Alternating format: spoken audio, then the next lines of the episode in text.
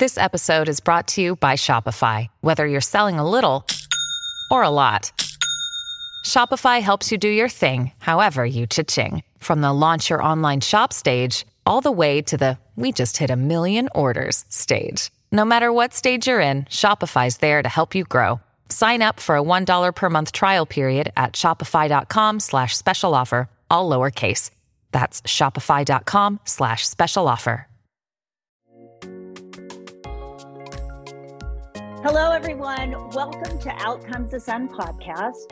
We're super excited because today our guest is a kind of an amazing human being. He is leapt out of airplanes when he served in the US Navy. Um, he has served thousands of barrel aged craft cocktails. I'm not really sure what that means in his nefarious company and has been recognized as a leading authority on antique jewelry. And I want to talk to you about that later. Recently crossed the Andes in both Ecuador and Peru on a motorcycle. Professionally, he is a managing partner of a 280 person team software development consultancy that he built over the last 25 years with his partners. And he teaches his award winning class, Leading a Culture of Innovation, to MBAs at the William E. Simon School of Business. He also recently lectured to business school students at Harvard University. Sean has won several awards for his thought leadership on trust and has been named a top advisor to CEOs for the last three years from Vistage, the largest consortium of C level business leaders on planet Earth. So, welcome, Sean, amazing person on the planet. Um, we met because we met because I actually we had uh, Melissa, my partner on Outcomes the Sun podcast. Sorry, I didn't introduce you Melissa, it was such a load of stuff going on. Um, we met because we had your daughter, uh, Sophia Webb, on the podcast last week, and she is an amazing human being. And we're, I don't know, we are just super excited because you are doing some extraordinary things. When you speak to leadership, you're talking about you're talking about happiness, which I think is totally linked to your mental wellness and balance. So perhaps you could, well, you can talk about anything you want because basically you're the smartest person in the room at this point. I don't know about that, but thanks for the kind words about my amazing daughter. I would agree with you on all of yes. those phrases. um, yeah, so I think it becomes it's the leader's job, and the larger the organization, the more important this is. But it's the leader's job to make sure that the environment is one that produces happiness in the people that you lead. If you, if you think about how society is set up today in a capitalistic environment like the United States, for example, and you know most of the globe, people spend the bulk of their waking lives working. Like you spend yeah. more of your waking life working than anywhere else. And if you, as the CEO or the leader of an organization, don't see how important that that space in people's lives is that you're responsible for leading, that's a problem. That's a big problem. So what I what I've been doing is taking some of the mechanics of positive psychology, the science of uh, Richard Ryan and Ed Deci, self-determination theory, out of the University of Rochester, Martin Seligman's work, Barbara Barbara work, you know, on positive psychology.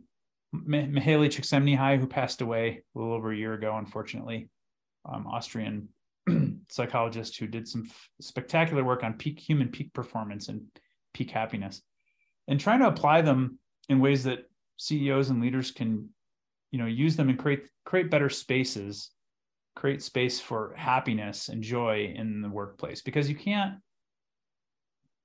you can't run a truly sustainable business for a long time without thinking about this problem that people are spending the you know the bulk of their lives in this space and we we're responsible for that. Yeah. and i don't think i don't think a lot of ceos think of it that way. So if you can set up the structure and the way in which you you language leadership um, you can you can build a more sustainable more powerful business. And it has a bottom line impact.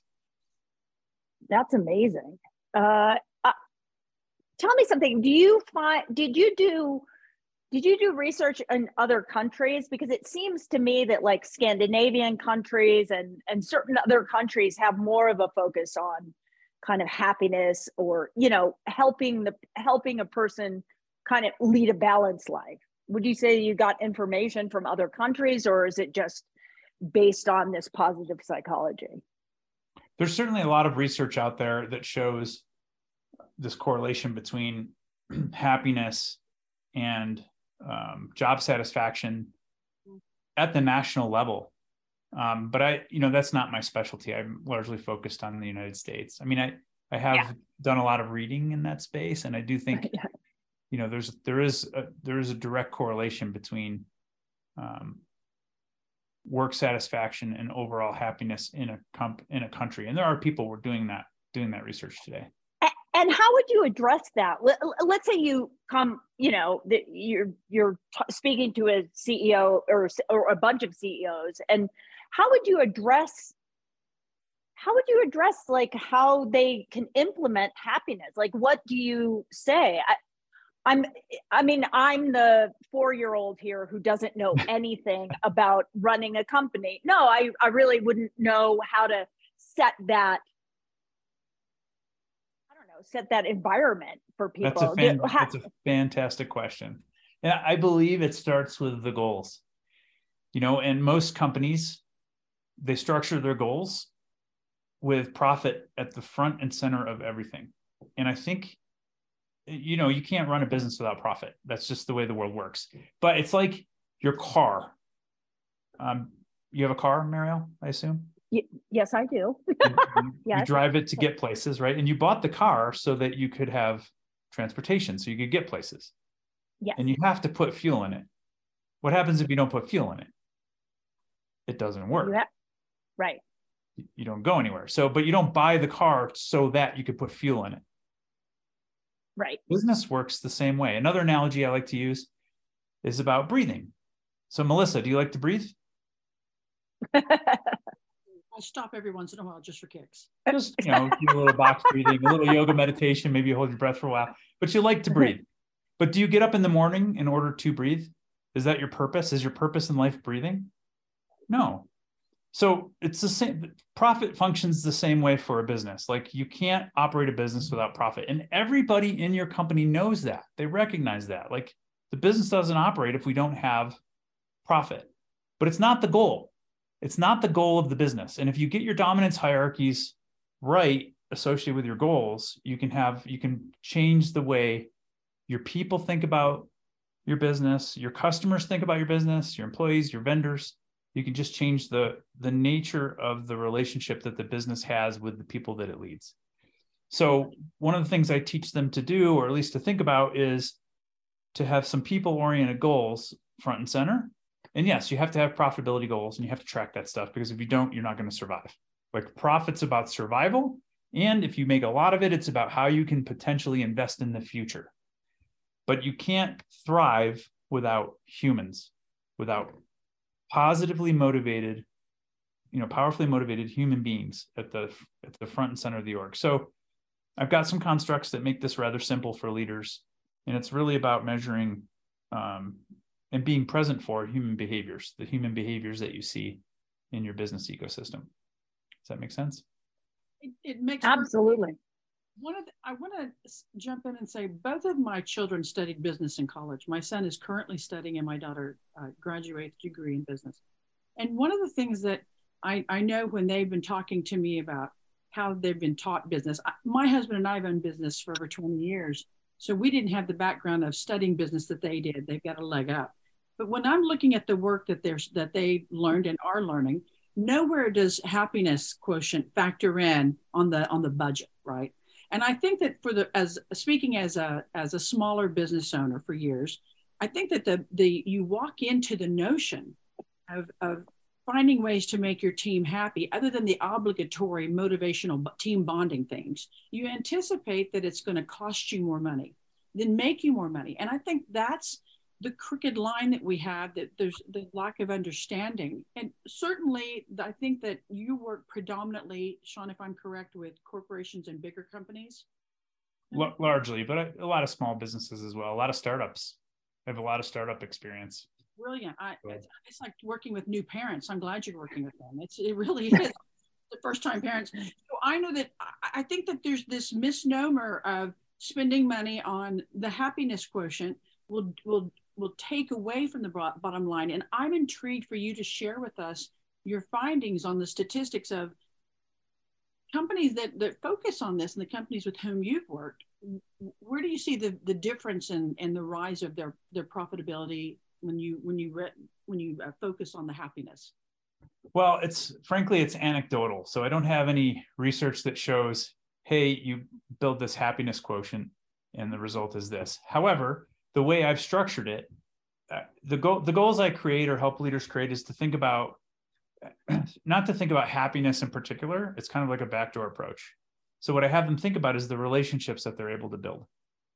Because in theory, according according to the self-determination theory, and lots of other social scientists, not just so self-determination theory, but according to self-determination theory, there's three core human needs that need to be met for people to be intrinsically motivated.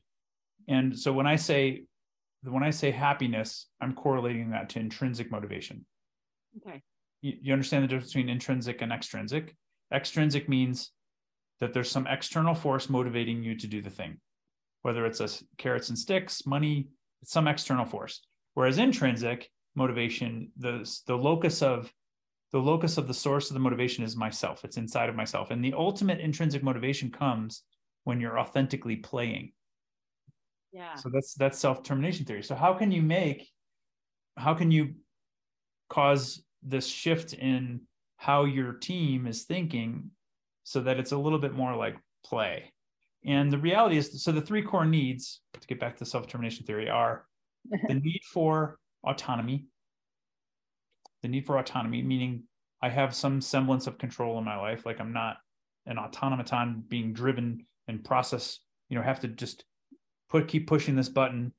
Um, so there's there's some sense of autonomy for happiness to occur. The second is mastery, and that's a complicated it's a complicated concept because when we think of mastery, or that's Daniel Pink's term for it, he wrote he wrote the book Drive based upon Ed Deci and Richard Ryan's work in self determination theory. The way Richard and Ed and the entire self determination theory universe talk about it is that competence it's about growth it's about my ability to grow and learn something, but it's more than that. It's also about my being able to apply my unique skills to this unique problem. Like I have value, like self, think self esteem, going all the way back. It's the father of positive psychology, Abraham Maslow. You know, my sense of self esteem, my ability to apply my unique knowledge and skills to this problem, that's really, really important in the context of self determination human intrinsic motivation, which ultimately leads to happiness at work. And the third, arguably, in my opinion, in business, the most important of the three factors is what the self determination theory people call relatedness. Relatedness. Dan Pink called it purpose. Um, you know, if you read Viktor Frankl's work um, or Ed Becker's work, the Immortality Project, any of the famous psychologists of the day, like we need to have meaning comes from our ability to solve problems for other people. That's the way it works. And when you show up to work, yeah, you want to get a paycheck, but isn't it way more powerful if not only are you getting a paycheck, but you're actually adding value to other people's lives? Absolutely. Like that's why that's going to make our work more meaningful. So I start there. I start with that concept of relatedness and the concept of relationship building and that's what all businesses do. You think of any of your favorite businesses that you interact with on a, any regular basis right? They add value to your life and they've worked to build a relationship with you in some context. And all the great business leaders figured this out like customer centricity employee centricity however you focus it, it's about people. It's all about people. Yeah. And if you're going to build a sustainable long-term business it's not just about profitability metrics and numbers. It's about people because we lead people we manage you know the numbers the metrics and profitability. So yeah so my my definition of leadership is that it's the things we do as leaders that produce creativity in the people we lead. And creativity only comes from this concept of intrinsic motivation self-determination theory. Brilliant. well what it what it makes me think is because you brought up relationship and relationship is really key right? We're all in relationship with other people, with employees, with our with our significant others. and with ourselves. So it really comes down to how our I mean, I think first maybe that that the issue is not it's not an issue, but it's it's about self-awareness, you know, coming going inside and seeing how well you negotiate your relationship with yourself. Then that kind of bleeds into those dip those other relationships, whether it's your partner and then it becomes employees. But then that relationship your your ability to to really understand relationship it doesn't matter what relationship it is it kind of it it it, it kind of erases those lines. You become very good at your ability to negotiate relationship wherever it comes yeah. whether it's through a work situation. And and back to your point in the beginning we spend most of our time working so we have to become good at at at you know having those relationships all day long throughout our lives. And then and it makes me think of when you come away from the relationship at work then it's almost like you have to reconfigure your relationship to come back into your personal life right? You kind of have to go okay who do i have to be here because I, I think we spend more time working it's a lot easier to drop in right? So when you come back it's like it just make it, it reminds me that there, there's a constant kind of balance of finding what relationship you're in at the moment. And then it becomes it be, becomes like you said it becomes like breathing. You don't have to think about it anymore. It just the transition happens naturally but i love the fact that you're bringing awareness to relationship and happiness as it pertains to everything.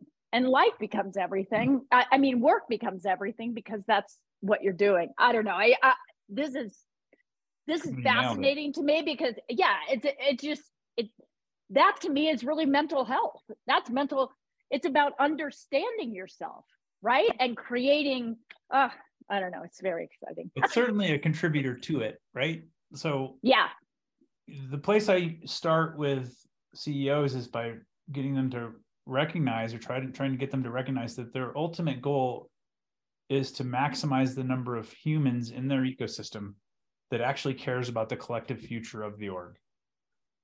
Yes. Because that's where creativity and ideas for the future come from. That's your primary goal.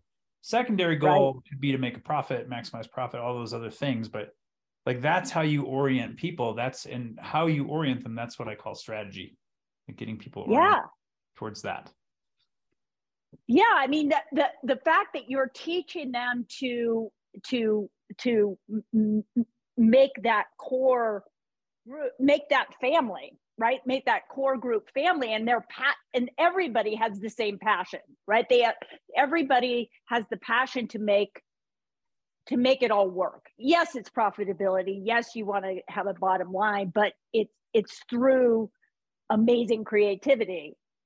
I, I don't know. I, I think that's fascinating. I mean, it makes me think of you know Bobby. We also met because my significant my significant other Bobby Williams has this machine that is extraordinary. But we're a startup. He's a startup, really, and I I just see how I see how we can implement that into this moving forward, right? As we become a company, because we're really kind of we're floppy right now, but we are we are forming, right? But if you have that focus, that's like what a gift. What a gift it is that you give to these these people to understand that business and the relationship with your business partners is really no different than living life right? Living about yeah. good and balanced life. It's so good. I'm so excited. Yeah there's you know you mentioned this crossover between your work life and your personal life which i think a lot of people try to put up really hard lines but the, the reality is you're a human. Mm-hmm. yes. And you're the same human that goes to work that comes home to your family.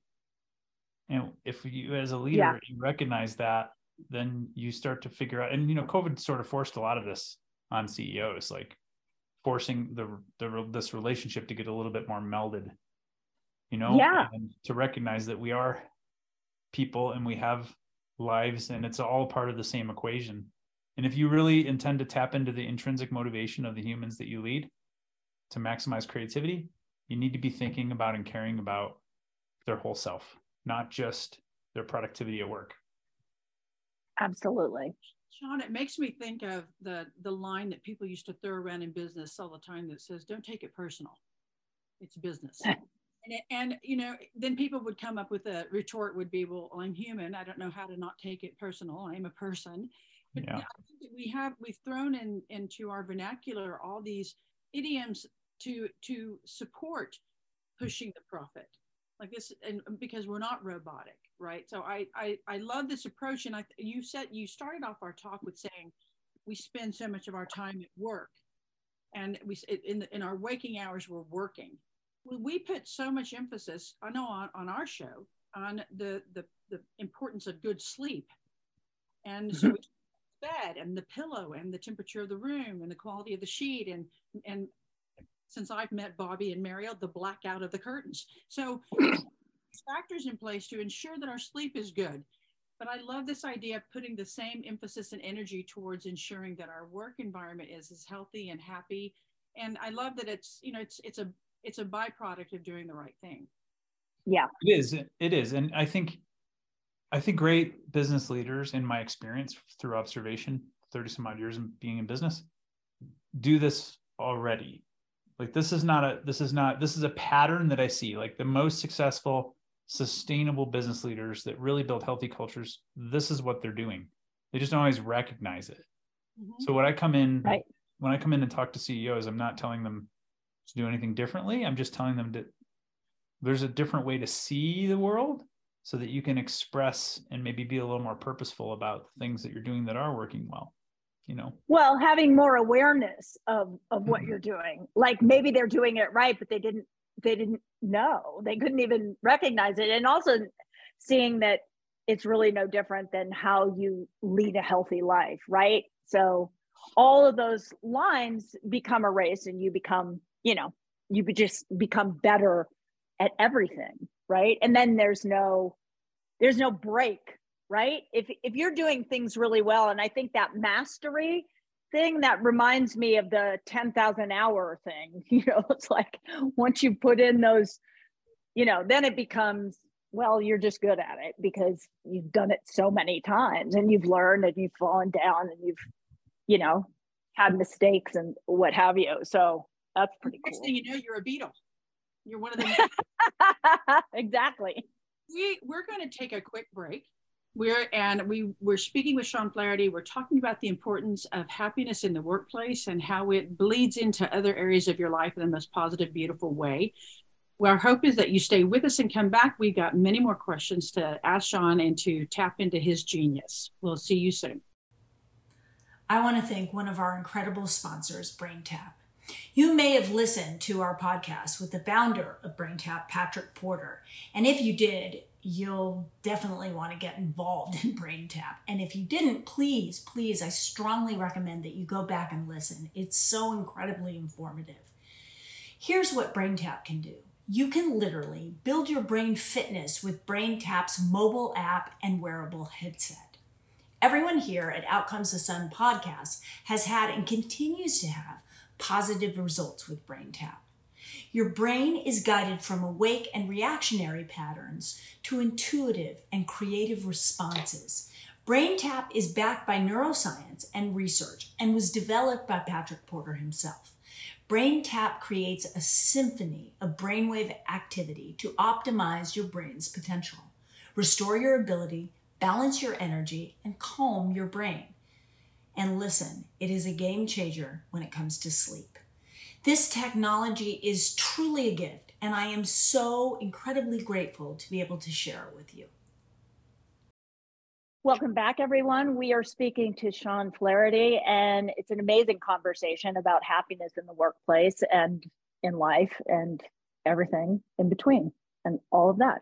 So thank you. Thank you for being with us, Sean, because truly what you're speaking about is just it's profound on so many levels like i i know that you speak to high level ceos but for those of us that out there just ha- with you know we go to the we go to the workplace it, it, this is for everyone everybody should know how to negotiate their every aspect of their lives and so thank you for sharing your expertise with us who who who really you know everybody can benefit from from a from a life well lived right? And a, and a life of awareness awareness of how you're doing everything. One of the things that melissa and i like to talk about on uh, on the show is lifestyle right? And she brought up sleep before right? But we I, I talk about the seven doctors either appreciate this or laugh at me. Uh, the seven doctors are Dr. Sun, Dr. Air, Dr. Water, Dr. Exercise, Dr. Nutrition, Dr. Earth, and Dr. Rest. They're available 24 hours a day, seven days a week, and they're free. But actually understanding that every aspect of that kind of equation of the seven doctors of connecting in nature, drinking water, sleeping, all that stuff it really is kind of when I think about it in in relationship to what you're talking about, it's like the roots of the tree, right? So you've got the roots of the tree, but then the tree comes out, and that's kind of your workplace. You spend a lot of time working. So how do you feed all those branches of that tree? Wow, that was so esoteric. I don't know. No, it's good. but you know what I'm saying. I do. Yeah, I think you mentioned it in a different way, but I'll restate kind of what I heard you say. Like we're all leaders. We all lead. And uh, you know, plenty of research has been done that shows we don't do well when we're isolated. Like humans don't do well. Isolation is damaging to all parts of our psyche. We need yeah. others. And you know, like I said before, my definition of leadership is tapping into the creativity of the people that you lead. And you know, you're a leader in your church group, on your sports team, in your friend group, in your family, you lead. Yeah. And really, one of your top goals in life should be to maximize the creativity of the people that you surround yourself with. Yeah. You know, so yeah, because that's what is leading if it's not encouraging the the most the optimum, you know, creativity of your children, your and whatever else. Yeah. Sorry, didn't mean to interrupt, but I was no, absolutely. Like imagine and close your eyes imagine a world where all the people in your life that you're in some way accountable or responsible for or to are more creative in their lives as a result of your presence. Like that should be a life goal for all of us. 100% ceos need 100% yeah. And in, in all aspects of your your life.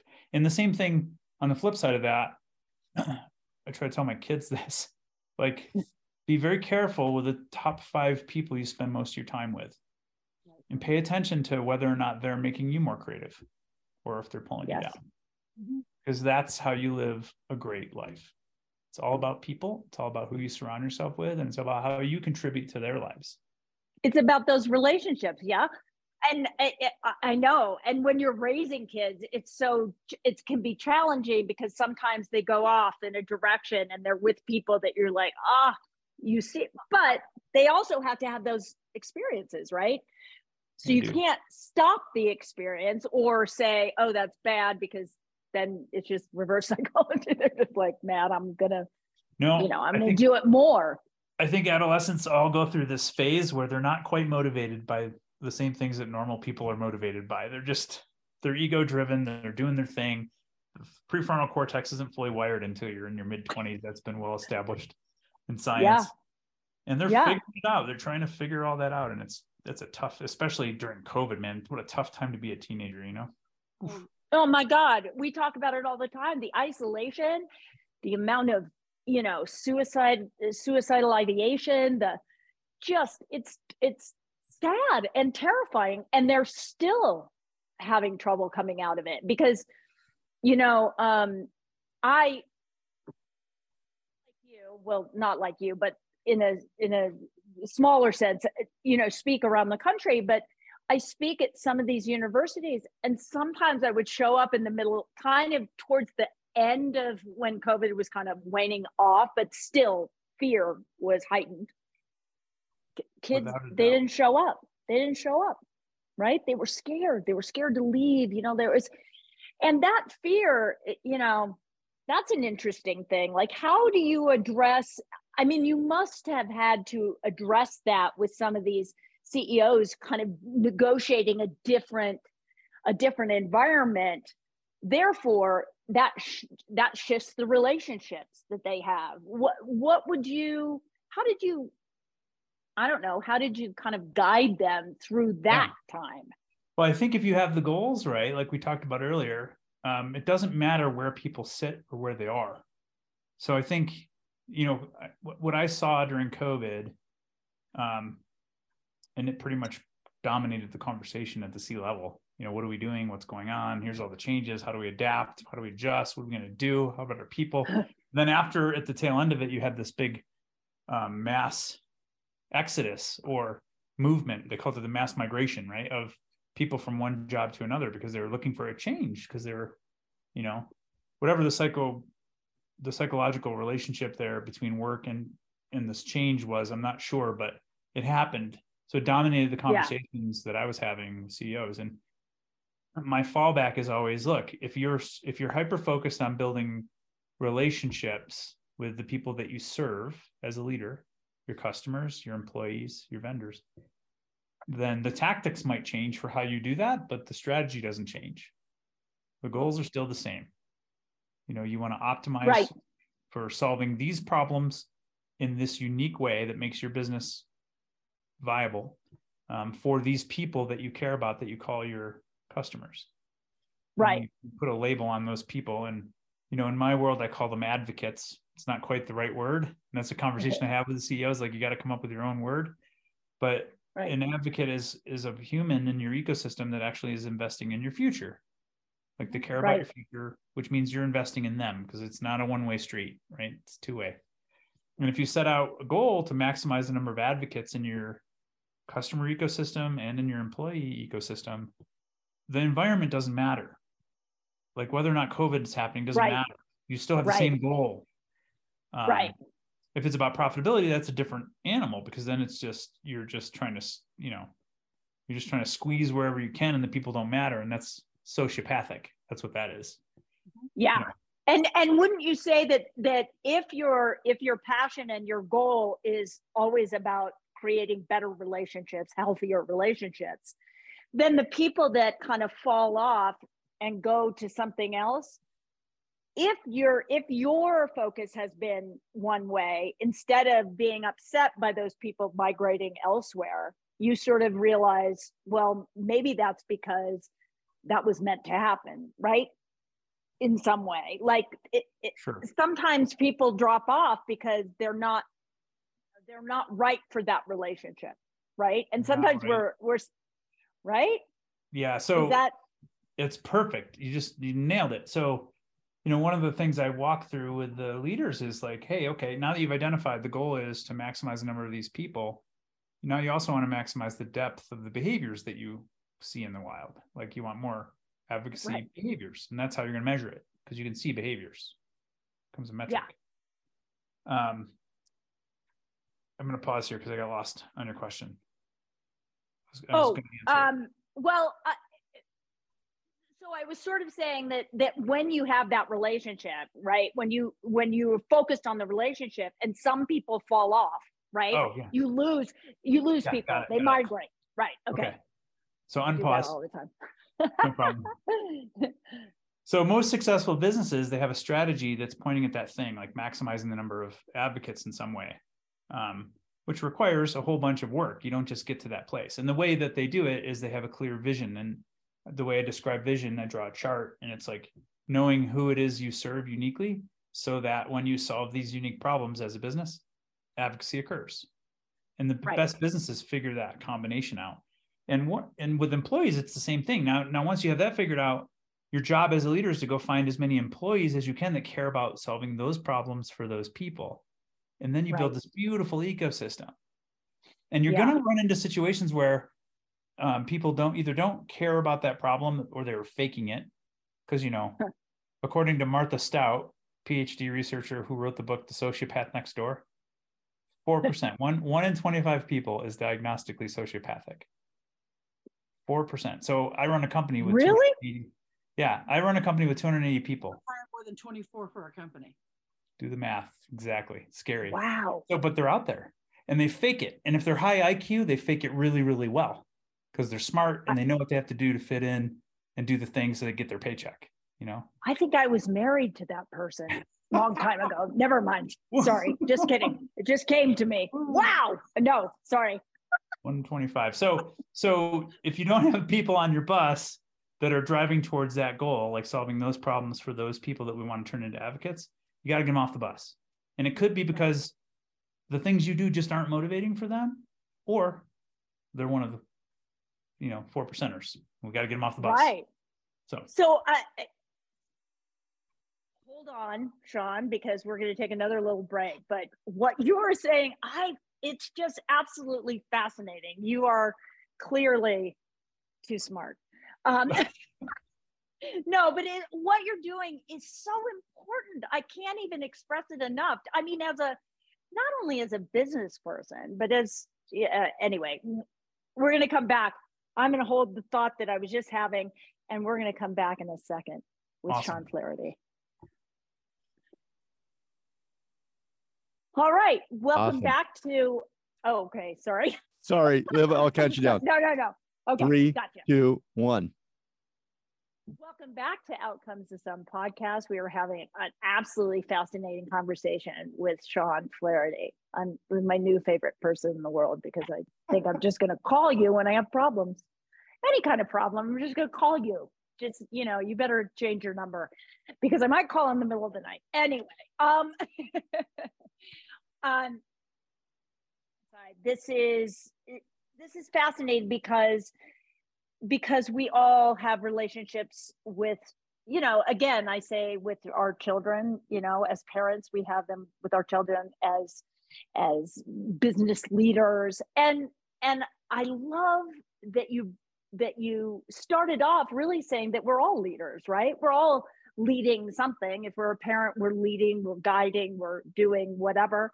And in our business the person who is an employee is also a leader, right? So if you can give them the autonomy and and the feeling that they are leaders as well and that their their future is about like I want you to be the best you can be. That's to, to me what you're saying is leaders that invite you to be your best as as the, their employees that's extraordinary leadership because it's not ego based it's not based on their own ability you know like i'm going to keep my thing and i'm going to put a box around it and you can't come in. It's about saying hey you may overtake me in this and i welcome that because i welcome your creativity your brain your i'm just i'm fascinated by this. It just it's so great. And and you know getting back to mental health what's better than feeling as though you're valued, right? It- mental imbalance comes from feeling isolated, not valued, and not heard. So the, the workplace is about feeling this sense of I matter, right? Incredible. Thank you. Yeah, I tell. Thank So you. when I speak uh, publicly, I tell this story. I served in the Navy um, many, many years ago. We won't talk- we won't talk about how many years ago that was, but I served in the Navy as an enlisted man out of high school because I needed the GI Bill to go get college. I wanted to go to college, and it wasn't really a possibility for me. So I joined the Navy, got the GI Bill, and I served in two different uh, squadrons, F-14 Tomcat squadrons. If you've seen the movie Top Gun, um, I was one of those guys in a colored shirt running around on the flight deck of an aircraft carrier. Oh, and wow. I served I served this is my first real lesson in leadership in life was watching these two different commanding officers of these two different squadrons and how they led, how they spoke and how they behaved and I studied them very carefully and I learned a lot and you know one of them was very charismatic, optimistic, positive, took almost like a positive psychology approach to how he led the squadron.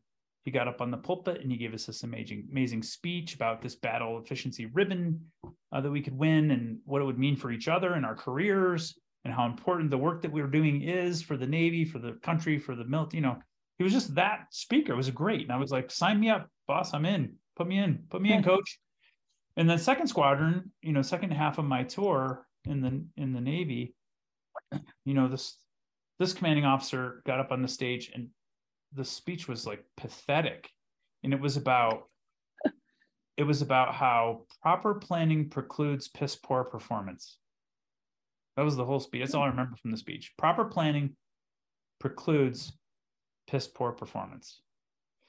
And the first commanding officer, he used to come down to the line shack. I was, you got to remember, I was the lowest man on the totem pole, enlisted, you know, carrying chains across the flight deck. It was like gross, disgusting, hot, sweaty work, you know. And he would come down to our shack. He didn't have to, but he'd come down to our shack and have conversations with us about this goal and our contributions and how things were going. He got to know us personally, connected. He didn't have to do that. Second commanding officer right. never once came down to the line shack to talk to us. And I will tell you, like the, the mechanical results in those two squadrons, like the measurable results were so different. In the first squadron, we had this thing called the Alert Five. You had to be able to get the, the airplanes. I worked on an F 14 Tomcat squadron, top, literally Top Gun. You had to get the planes off the deck in five minutes or less. That was your job. They sounded the alarm, plane had to be off the deck five minutes or less. And we scrambled. And in that first squadron, we used to break the record. Like we'd get the plane off in four minutes, three minutes. It was amazing. And we brag about it. Like that was our, you know, that was our source of pride. And like we really cared about the work. Second squadron, I remember several occasions standing at attention in front of the commanding officer and his XO getting berated because we didn't hit the five minute standard. You know, it was just a poorly performing um, environment. And that, that's the difference. Now, I'm not saying it was only the commanding officers you know language that made the difference but it had a big effect at least on me at the ground level in terms 100% of, but I, I mean that just reminds you like the top down trickle right? Whatever's coming from the from the top it it is it affects everyone. It matters and the dynamics are different in the navy because we were working 12 hours a day seven days a week so it's you know it was our life. And i'll tell you one other thing to end that story is the conversations that occurred at the ground level. You know, in, in that first squadron, optimistic, charismatic leader who really set a goal for us and kept us going that was human oriented.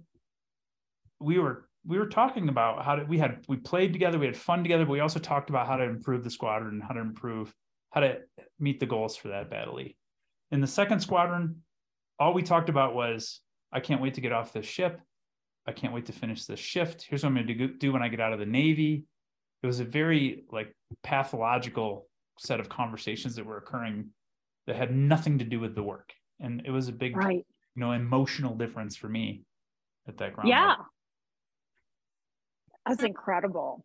Mariel and i have had the good fortune just to have some guests on where we've spoken to them about their their jobs. And and because because of Mariel's background in working with uh, the prevention of suicide and understanding the lead up to suicide. Some of the business people with whom we've spoken um, have either been working in their field or been one of the, the top dogs, so to speak, of their field.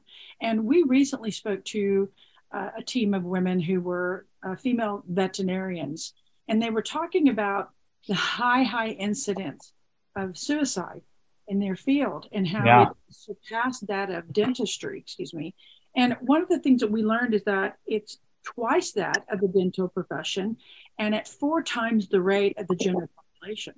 And when we were diving into the conversation to try to understand why, there's a sense of hopelessness. You know, there's aside from the fact that there's this high percentage of in their field of work of euthanizing the animals and then the all, all of the baggage that comes along with that emotionally there was this this feeling of no hope so whether it's the the lead doctor or the owner of the clinic or a team of vets, it, it really there was no differentiation between status or role or position in the company. It was just this feeling of hopelessness.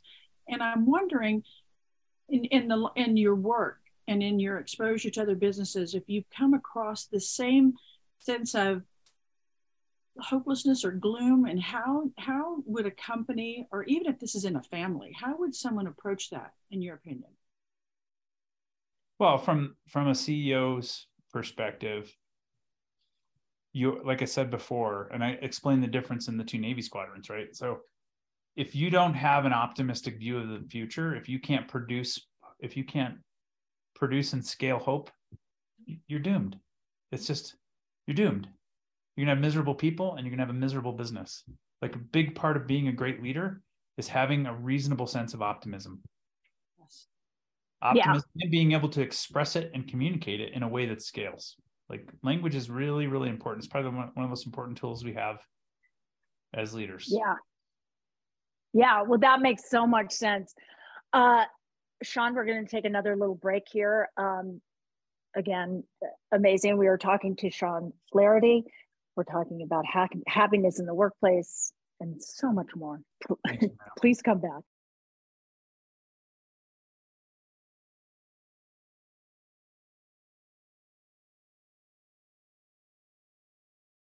Welcome back to Out Comes the Sun podcast. We are speaking to Sean Flaherty. If you just joined us, and if you just joined us, you got to go back, you got to rewind, or whatever you got to do with your uh, technology, because what we've been talking about is incredible. And and kind of, I just it's so life affirming to me because I think I don't think of myself as like a business person at all, but you know what what you're saying, what you're talking about in relationship, in happiness in the workplace, and leadership really just applies to living living a life where you're doing things in balance in and in communication with the the ones that you love and the ones that you work with. And frankly that's our that's life right?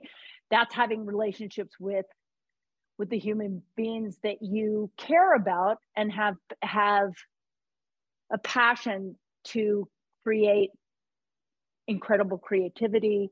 And you want you want everyone to win and that's what i've come away from is that you your work is really about empowering human beings to be their best right to be leaders whether they're employees whether they're parents whether they're kids whatever it is just human beings being the best they can be and knowing that they matter. So, this conversation has been incredible and enlightening for anybody who wants to know more about their brain, really.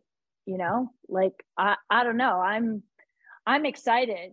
Is there anything that you'd like to, you know, share with us that I don't know, another story about the Navy?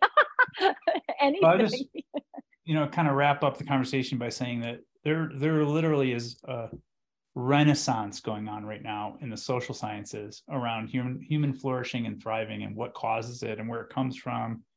And again, I think it's all of our jobs to at least have some understanding of what it is that causes us to be intrinsically motivated and to be happy. And it's available to us. The science is there. People have been doing real life experience experiments on this stuff and figuring out like what are the mechanics behind human intrinsic motivation and and happiness and if we can take that science and distill it down in, in a in a way that's useful to to what I do as business leaders, CEOs, it, or all leaders to your point, like we're all leaders. Um, it can be it can cause a profound change in the way that you organize and run your your organization and this applies to nonprofits to you know for profits to governmental entities to government agencies ngos all all of them like it's about human creativity and you want to maximize human creativity to really maximize long-term sustainability and success so when you guys ask the question about is it worth it to invest in happiness i take a backdoor approach we're not really investing in happiness per se we're in hap- we're investing in creating the space within which people can be creative, which will generally naturally lead to their happiness. Does that make sense? 100%. It absolutely makes sense. And the good news is, I don't know if you've seen behind me, it's been snowing. The sun just came out. Out comes the sun. uh, Sean, amazing conversation. Thank you so much for joining us. And uh, I hope you'll come back and you and your daughter. Maybe we'll have a kind of a group a group podcast with the two of you because you can talk about positive psychology and this this idea of relationship but you are an extraordinary human being and we feel very very grateful to have had you on so thank you so much thank you melissa who is my amazing uh, co-host whatever and we're hanging in there So thank you all so much. Join us next week. But please, if you just joined and you missed some of this, go back and listen to this conversation. Extraordinary. Sean Flaherty, you can get him on LinkedIn, Sean Flaherty, F L A H E R T Y, and his company is itx.com, uh, which is a software company which is doing extraordinary things, but that's a whole other conversation. Thank you all so much. Join us next week. Thank you so much for joining us today on Out Comes the Sun. Uh, you can listen to our podcast on Spotify, on Apple, and on YouTube. And you can donate to the Mariel Hemingway Foundation at the Mariel Hemingway Foundation.org. And I want to spell Hemingway for you H E M I N G W A Y dot org. I only say that because a lot of people put two M's, and that just won't work. Um, also, on if you're watching on YouTube, you can go to the donate button at the bottom, and it will take you right to a link with the QR code. And uh, if you go to marielhemingway.org, you can also press the donate button and be able to donate to the foundation, which is designed to help guide people towards finding the right solutions for their mental health issues. Um, that is my goal. I'm just trying to raise money so I can come up with an app and a website that has all the information you could possibly want to know about mental health and where to go. But we are in the process of making that happen, and your donation means so much to us. So, thank you so much, and we'll see you next week.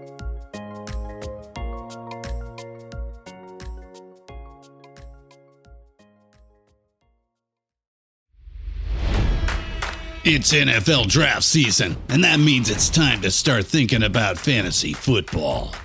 FantasyPoints.com features industry leading experts and prognosticators using proprietary hand charted data to help you score more fantasy points. FantasyPoints.com is the place to go for whatever kind of fantasy football you play. Whether you play fantasy football, daily fantasy sports, or do a little bit of everything, Fantasy Points has the meticulously researched content to guide you to victory.